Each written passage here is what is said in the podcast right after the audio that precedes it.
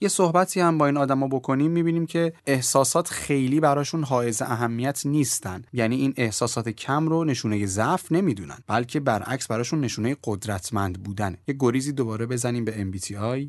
توی محور سوم MBTI صحبت سر اینه که افراد تصمیماشون رو بر پایه منطق میگیرن یا احساسات اصطلاحا میگن حالا افراد تینکر هستن یا فیلر هستن که خب کسی که زئوسه میشه منطقی فینکر با حرف تی نشونش میدم